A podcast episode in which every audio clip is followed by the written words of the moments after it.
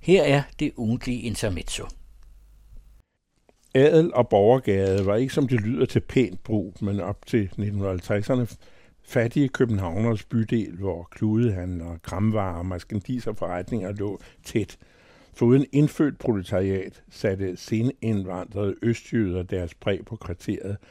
Datidens Inger Støjberg og Tulsen Daler forlangte med lige så stor medmenneskelighed som på dansk i dag – Disse udanske fugle med tyskklingende fremmede navne som stene af guld, sølv og rav, eller med endelser på ski og sky, smidt ud af landet. Midt i det hele lå Tømmerkrogen, Adelgade 27, bygget og drevet af tømmersvende, samtlige tømmersvende, som brændte på husmuren. Huset stod færdigt i 1800, få år efter den voldsomme lønkonflikt i København i 1794 mellem tømmersvenden og arbejdsgiverne, mesterne, havnekontoret og myndighederne. De vrede svende blev under konfrontationen, da regimet for alvor viste tænder, lagt i jern og idømt forbedrings- og tugthus. Udenlandske svende blev udvist og sejlet til Rostock eller Lübeck, hvor vinden nu førte dem, som det hed. Københavns politidirektør med det passende navn Flint reagerede hårdt og hæftigt under yderligere pres fra embedsværk og enevælde. Redselsregimet i Frankrig var i fuld sving. Guillotinen huggede i disse tider hver dag i hundredvis af hoveder af både de fine og af revolutionens egne børn.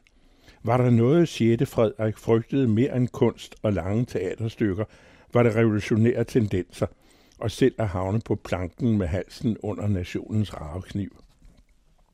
De danske tømmersvende, som de kaldte sig formelt, var anderledes fredsommelige end gærnerne – men de stod stedet fast på ikke at arbejde under en ny og forringet tarif. De gjorde derfor strikehed det. Folkestemningen var i takt med uroen ude i Europa overvejende på svendenes side og venligt stemt. Konflikten blev efter alle fags opslutning klogeligt bilagt ved forsonlige ord, amnesti og halvtomme løfter. Men gnisten havde fænget, strækker var for alvor introduceret i Annegården. Seks år senere indrettede svendene så deres tilholdssted og tømmerkro på matriklen. Man lejede dog også ud, fagforeningen var fattig, til snekermester Ole Olsens møbeludstyrslager i stuen til krogen, der lå i en høj stue i baghuset, hvor i Adelgade nu den dyre dronningengården dominerer.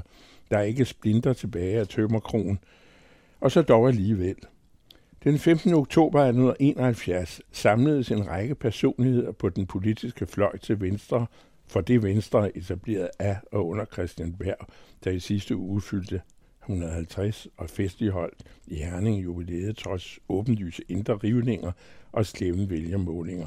Men de folk i Adelgade 27, der dengang havde sat anden stævne, var anden støbning end Landbopartiets grundvigianske vadmel. Hovedpersonerne i Tømmerkronen var arbejderbevægelsens pionerer Harald Brix, Paul Gelef og Louis Pio. I kronen arrangerede disse selvbevidste marxistiske foreningsfolk, som det siden fortrinsvis gik i det, det er således erfarenes talsmænd, smidene, stolemagerne, murerne, snikerne, tømmerne, skrædderne osv. i dagens løb mødte op og tilsluttede sig parolerne. Og således stiftede arbejderne ved disse konstituerende møder internationalen i dansk regi og lagde kiven til Socialdemokratiet. Brødrene Brandes, Drakman og Ibe Jacobsen og andre åndsboller i det moderne gennembrud sluttede op om de nye politiske tanker og formulerede sig åndeligt i sagen. Eksempelvis Drakmans digt Engelske Socialister, der siden har plaget gymnasieungdommen. Guds død, vi kende i ejet og styrke – vi fordrer I ikke med tusinde stemmer af guldkalven, som vor bødler dyrke, et saftigt stykke, en mørbar skive. De sendte os præster med pibede graver, her er Bibelen til eders slunkne maver.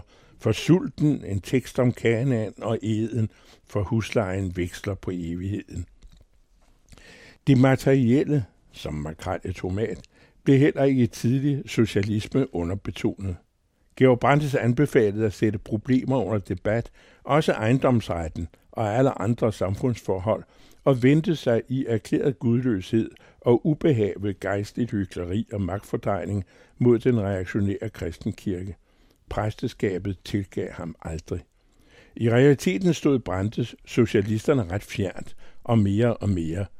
Borgerskabets agitatorer fastslog ikke desto mindre forbindelsen som en fremmedartet fæderlandstruende kendskærning. Hvorvidt et flertal af de tidlige socialdemokrater under nogen form for speciel velvilje betragtede Brandes og kompagni i hvad der siden udviklede sig til den radikale udsprængning af Venstre, er tvivlsomt. Mistroen blandt socialdemokratiske ledere mod de kulturradikale og den anden vej rundt ligger som en bestandig og i dag forstærket mukken undertone. Akkurat som på den anden fløj, når det velstående byborgerskab i Venstre kun ved selvtugt har mobiliseret varme i stemmen, når talen faldt på landbrugerne, som når bønder taler om agurksalat og byfolk. Men lad det nu ligge. Socialdemokratiet, internationalen, fylder 150. Man skulle tro, det forpligter. I hørte Geo Metz med Intermezzo.